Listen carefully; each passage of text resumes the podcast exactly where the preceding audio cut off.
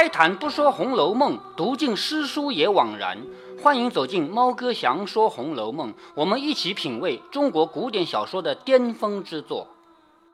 好，这一回因为冯子英请客呢，贾宝玉起了个头要行酒令。酒令这个事儿，我们现在不太知道啊，在以前很流行这个的。咱们现在因为大家都。对于这个文学常识啊，对于这种古风啊，什么东西都不太了解，就是喝喝喝喝喝，就没那么多内容了。下面是云儿了啊，云儿说：“女儿悲，将来终生只靠谁？”这句话你可能听是能听懂，但不知道什么意思，因为她是个妓女，妓女是不能做一辈子的，人家来总不可能找一个五十几岁的老妓女吧？没有谁愿意找老妓女，是不是啊？女孩子能够。出卖自己的身体，也就是十几岁、二十岁左右的年龄，再老就没人要了，是不是啊？所以妓女的命运都是什么呢？一开始是做妓女，然后呢就去找一个不怎么关心她身份的人嫁了。她不可能嫁给贵族，像贾宝玉这样的人绝对不可能娶妓女的，你知道吧？但是会嫁给什么人呢？商人。为什么呢？在我们古代啊，士农工商，士是读书人很有地位，农民很有地位，工业者就是那个。木匠啊，瓦匠啊，他们就没什么地位了。工下面是商，就是商人，做生意的。做生意的人很有钱，很有钱，但是他很没地位，知道吗？所以这种人他往往会去娶一个妓女，把妓女给买断，就是从此以后你就是我老婆了，就不要再去做妓女那个活了。那一般来说，妓女就是这样的一个结局。说将来终生只靠谁，指的是他又不可能做一辈子的妓女。你做不了几年呢，将来究竟该靠谁呢？还不知道。所以女儿悲，将来终生只靠谁？刚说到这里，薛蟠说：“我的儿有你薛大爷呢，你怕什么？”这就是干扰人家了，是不是啊？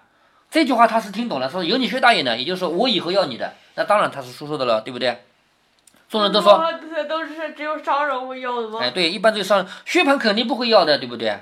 接下来。众人说：“别哄他，别哄他，就是你不要打扰他，他在这行酒令呢，是不是啊？”云儿说：“女儿愁，妈妈打骂何时休？什么叫妈妈？妈妈不是指生她的那个妈妈啊，妈妈是妓院的老板娘。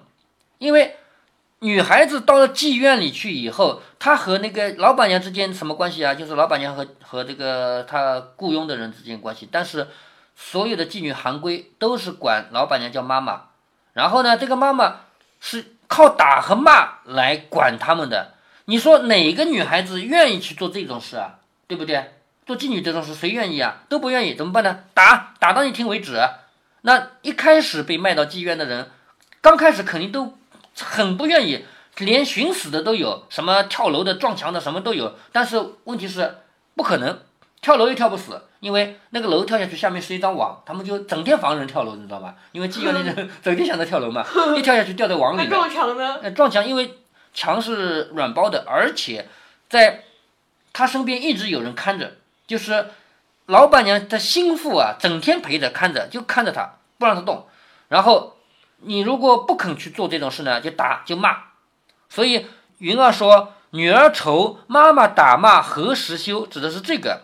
薛蟠说。前儿我看见了你吗？我还吩咐他不叫他打你呢。好，又来干扰人家了，是不是？众人都说再多言的罚酒十杯，再这么说就罚酒了啊！薛蟠连忙打了自己一个嘴巴，啪打自己一个嘴巴，说没耳性啊！就是刚听到了就记不住，说再不许说了。云儿又说女儿喜，女儿喜，这个女孩为什么而喜呢？开心呢？情郎不舍还家里。就是那个来找我的那个人啊，他管他叫情郎，因为妓女在妓院里面都是有男人来找她的嘛。这个男人喜欢她都舍不得回自己家了，那他不是很开心吗？是不是啊？女儿喜，情郎不舍还家里；女儿乐，住了箫管弄弦索。箫管是这个像笛子这样的乐器，弦索是那种拉的乐器，就是像二胡那样的乐器叫弦索。女儿什么时候乐呢？什么时候开心呢？刚停下箫管呢，又去弄弦索啊，就是乐器，这个用这个用到那个。说完就唱说：“好，你看他他唱词啊，我要不解释，你肯定听不懂啊。这个词很隐晦。他说：‘豆蔻花开三月三，豆蔻我前面在第十六回给你解释过啊。豆蔻这种花，因为它开花开完了以后，我们都看不见它的花，它是在被绿叶包在里面开花的。开完花你都看不见，所以呢，豆蔻这种花指的是什么？是含蓄，然后就指青少年。青少年十几岁叫豆蔻年华，豆蔻花开三月三，在云儿的嘴里指的是什么呢？指的有一个东西合拢了，不开开来，所以叫豆蔻花开三月三。一个虫儿往里钻，表面上看指的是自然界的东西，就是有一朵花开的，但是没有张开，有一个虫子往里钻，钻了半日也不得进去，钻了半天钻不到进里面去，爬到花上打秋千，就在那个花上荡来荡去。肉儿小心肝，我不开了，你怎么钻？我不打开，你怎么钻进去？表面上这首歌说的就是一朵花和一只蜜蜂吧，对不对？不是这样吗？啊，不是这虫子吗？啊，虫子是一朵花和一只虫子啊。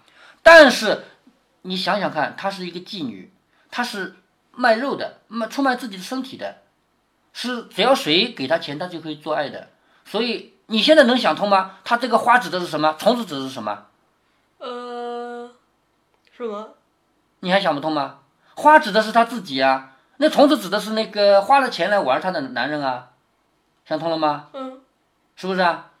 所以这个歌你要是没有解释的话，你看，咦，这个歌还不错嘛。豆蔻花开三月三，一个虫儿往里钻，钻了半日也不得进去，爬到花儿上打秋千。肉儿小心肝，我不开了，你怎么钻？对吧？我不打开你怎么钻？是其实是作为一个妓女在向嫖客调情，知道吗？唱毕饮了门杯，说桃之夭夭。桃之夭夭是个成语啊，肯定是桌上有个桃嘛，是不是啊？令完了，下面该薛蟠了。薛蟠的内容是最难听的了啊。薛蟠说：“可要我说了啊，女儿被……然后愣了半天，也下面说不出来。”冯子英笑着说：“背什么？快说啊！” 薛蟠瞪的眼睛像铃铛一样，瞪了半天，才说：“女儿背。”然后又咳嗽两声，又说不出来了。第三次说：“女儿背，嫁个男人是乌龟。”是吧？嫁个男人是乌龟。众人听了都大笑起来，是吧？薛蟠说：“笑什么？难道我说的不对吗？”是吧？一个女儿嫁了汉子就要当王八了，还不悲伤吗？是不是？嫁给了乌龟不是当王八了吗？是不是？他怎么能不伤心呢？众人都是弯腰的说：“你说的对，你说的对，快说下面的吧，对吧？就算你对吧？是不是？快说下面的。”然后薛蟠说：“女儿愁。”众人说：“怎么愁啊？快说啊，怎么愁啊？” 啊，薛蟠说：“女儿愁，绣房里窜出个大马猴。”绣房是什么？就是他的房间是吧？他的房间窜出一只猴来，那你说这个有什么意思呢？你为什么绣房窜出个猴他就愁呢？是不是？没什么意思吧？众人都说这算什么话啊？是不是？说该罚该罚，这句更不通了。先还可恕，就是前面那句话，嫁个男人是乌龟，还有点可以饶饶恕的啊。这一句话说绣房里窜出个大马猴，这句话不通，不可饶恕。说的就要塞酒，就是要罚酒的啊！就说的不好就罚酒吗？宝玉笑着说：“押韵就好，也就是说至少是押韵的，对不对？听出来了吧？女儿悲，嫁给男人是乌龟，押韵了吧？女儿愁，绣房穿出个大马猴，押韵了吧？所以宝玉呢饶了他一下，说押韵就好啊。薛蟠说：你看令官都准了，你们闹什么？就是现在该听贾宝玉的，因为这个令是贾宝玉起的嘛。令官都准了，你们闹什么？众人听说，方才罢了。云儿笑着说：“下面两句越发难说了啊！我替你说，就是云儿就要替他说了。像你这种说，肯定要罚酒的嘛，是不是？”薛蟠说：“胡说，当真我没好的了吗？听我说，第三句注意啊，第三句是薛蟠一辈子说的最漂亮的话、最美的话，就说出来了。他说：‘女儿喜，洞房花烛朝永起。’永是懒懒的，不想起来的样子。”女儿喜，什么事情这么喜？什么事情这么高兴呢？洞房花烛那天，就是嫁人了那天，很开心吧？第二天都懒懒的不想起床了，这个句子很美吧？洞房花烛朝永起，一个人不是说嫁人那天是一个大喜事吗？是吧？女儿喜，洞房花烛朝永起，这句话非常美。能说出这样的话？他怎么能说出这样的话？我也得问曹雪芹去。但是曹雪芹写下来就是这样，这是薛蟠这个人一辈子说过最漂亮的一句话。下面第四句话，薛蟠这个人一辈子说过最难听的一句话，是吧？第四句话啊，说女儿乐，什么事情乐呢？一根鸡巴往里戳，听得懂吗？是吗？听得懂这句话吗？鸡巴就是男人的小鸡鸡，懂吗？女儿乐，什么事情乐？听懂了吗？这句话，我说这句话是薛蟠一辈子说过最难听的话，是不是啊？啊！众人听了都扭过脸说：“该死，该死！”所以就这种话也说出来了，是不是啊？该死，该死！快唱了吧，就是算你赢了啊！快唱吧，薛蟠就唱了啊！这我要练啊！这我连押韵都不押了。嗯，其实押倒真押韵的。女儿乐这个乐啊，古语念落，快乐，就是咱们这边的话就跨落跨落是吧？落，错是押韵的，这句话真是押韵的啊。接下来薛蟠唱，你知道唱什么啊？说一个蚊子哼哼哼，哎，众人都愣，这什么曲子啊？说一个蚊子哼哼哼，然后薛蟠就唱两个苍蝇嗡嗡嗡，众人都说哎罢了罢了罢了，就不要他唱了。什么这种歌？这个什么歌？是不是？薛蟠说：“爱听不听，这是新鲜曲儿，叫做哼哼韵。你们要懒得听的话，连酒底都免了，我不唱了。就是你们既然连我这首歌都不听，那下面一句话我也不用说了，就是那个席上生风啊，连那个都免了，不说了。众人都说：啊，免了吧，免了吧，别误了别人家，就是等你说还要耽误别人的事呢，对吧？免了吧，免了吧。于是蒋玉菡要说了，蒋玉菡的身份啊，他是一个唱戏的戏子，唱旦角的嘛。”于是蒋玉菡说：“女儿悲什么悲呢？丈夫一去不回归。”这个话说的也有道理，是不是啊？丈夫去了以后不回来了，叫女儿悲嘛？女儿悲，丈夫一去不回归。女儿愁，无钱去打桂花油。桂花油是古代女子在头上擦的油，那东西相当于咱们现在的喷发那个，就是保湿的那种东西啊，就是护发素。知道吧？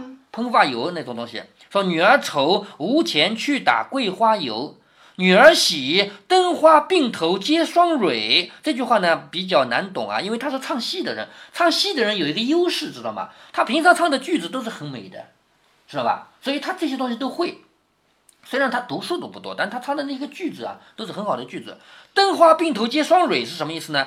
表面上看是那个灯的灯芯上面啊结出来的花。我前面跟你讲过，蜡烛烧到后来，那个上面会结花，那个花会爆开来，啪啪啪爆，知道吗？但是那个花它看起来挺好看的，虽然它不安全啊，那个花不安全，但是很好看的。那如果说结了两个花呢，很好看吧？其实指的是要嫁人了，女儿喜，灯花并头结双蕊，就是成双成对要嫁人了，所以开心了吧？知道吧？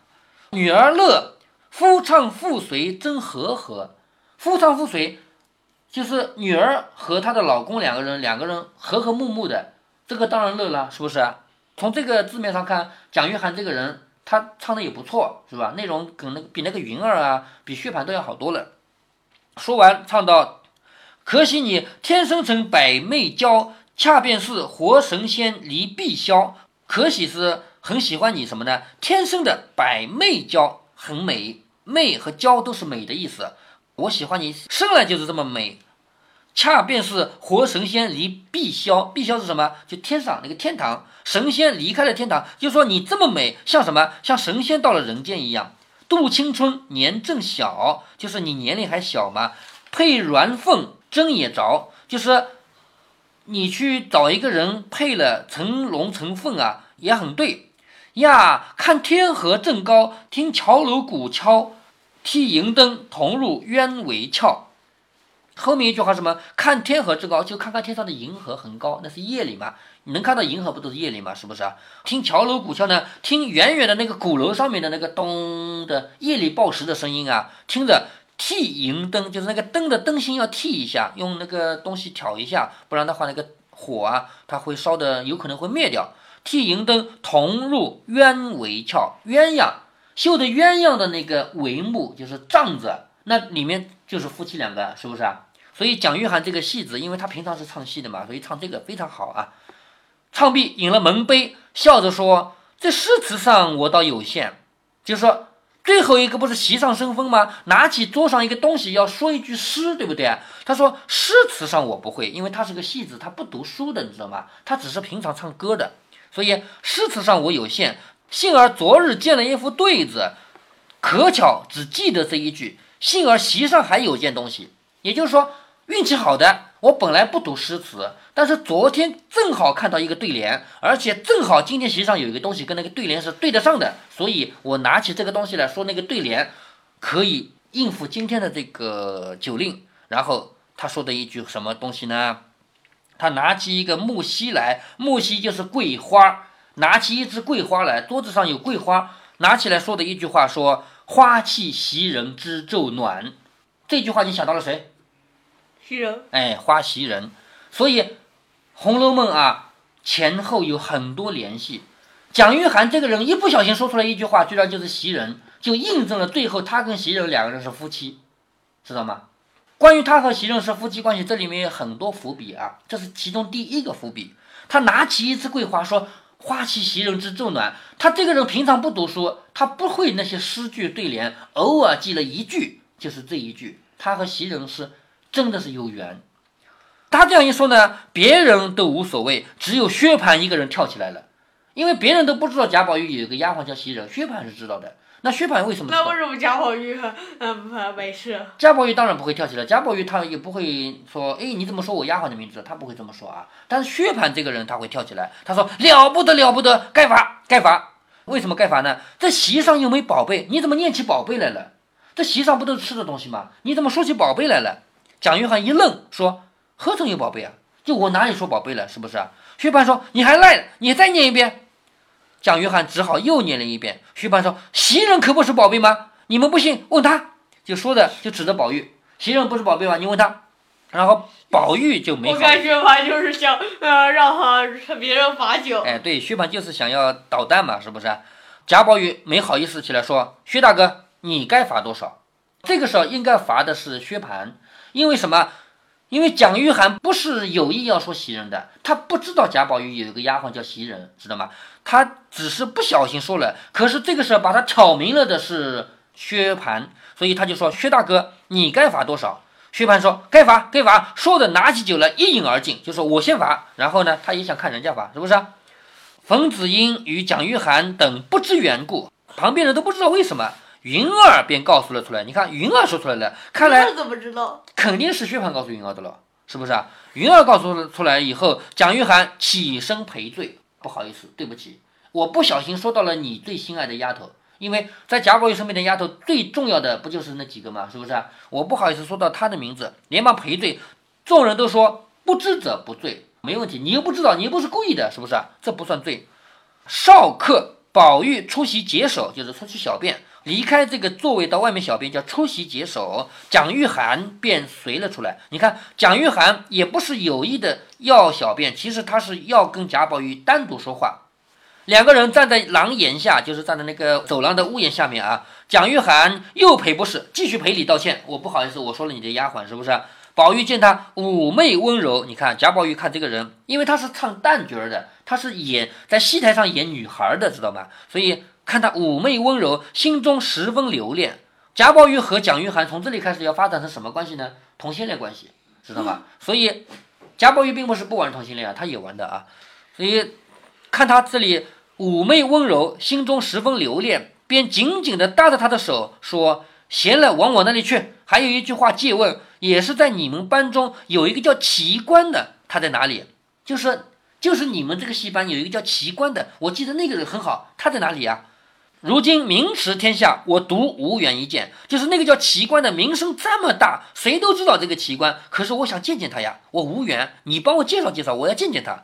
蒋玉菡笑着说：“就是我的小名儿，我就是奇观，知道吗？也就是贾宝玉很喜欢的那个奇观，现在就在面前。”宝玉听说，不觉欣然跌足，说：“有幸有幸，很高兴很高兴啊！说有幸有幸，果然名不虚传。今儿初会便怎么样呢？就是。”我第一次见你，我们俩关系这么好，是吧？我这么想念你，我得送你一个礼物吧，是不是？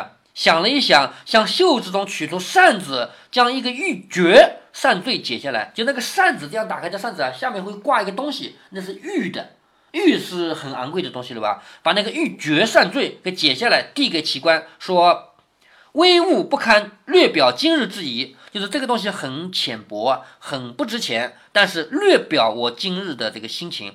齐官接了，笑着说：“无功受禄，何以克当？就是我又没什么功劳，我怎么能收你的东西呢？是不是啊？也罢，我这里有一件奇物，今日早起放记上，还是足新的，聊可表我一点亲热之意。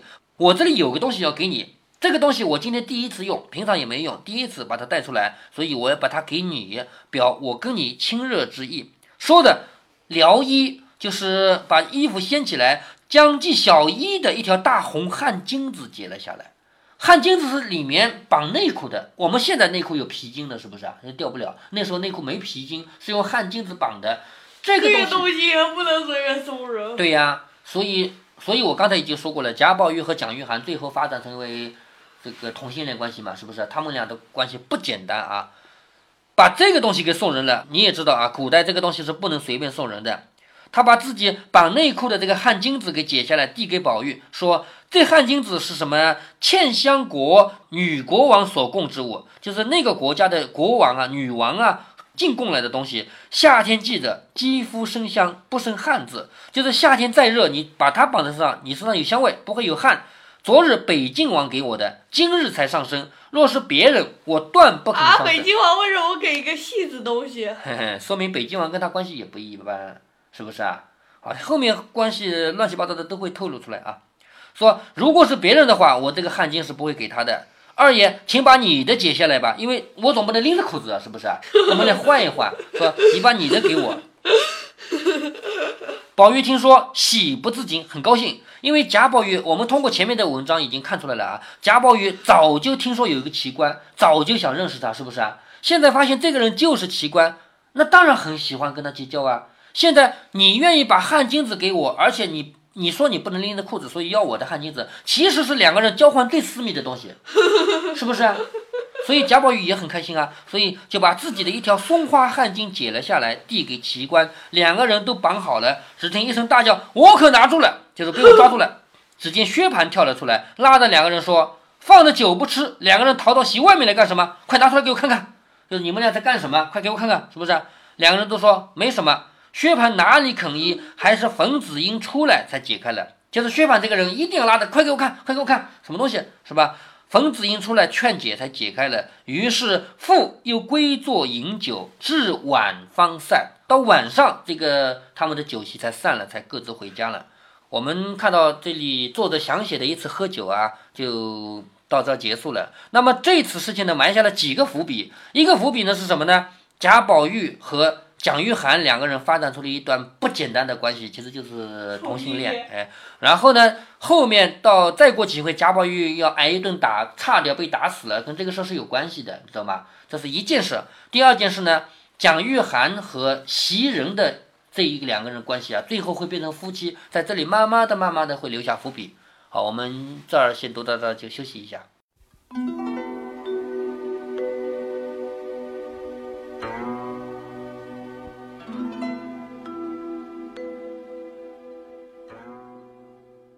蒋玉菡这个人物出场了，他的戏份并不多，至少在我们看到的八十回里，戏份并不多，但却都是重头戏。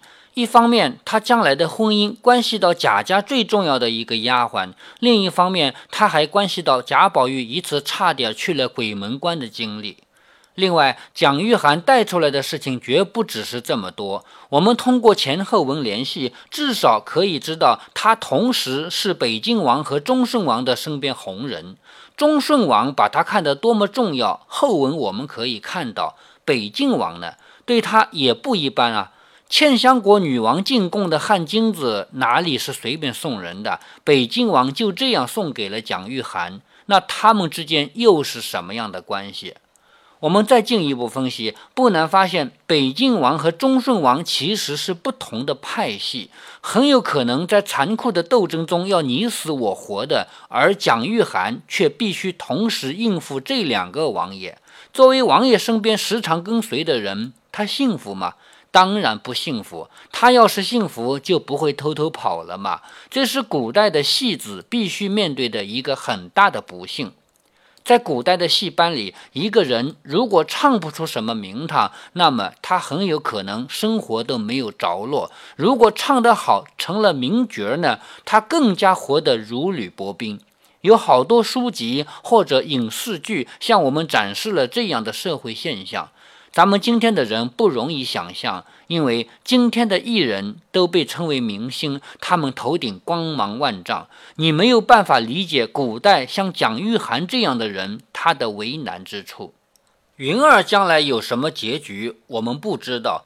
也许大家平时没有替妓女想过一个问题：妓女这份工作能做的年头很短的。像《鹿鼎记》里的韦春花，年纪一大把了，还能赚几个钱啊？那么他们将来的命运又该如何呢？都能找到一个愿意娶她的商人吗？其实能够老大嫁做商人妇的还只是少数，多数只能悲苦的度过余生。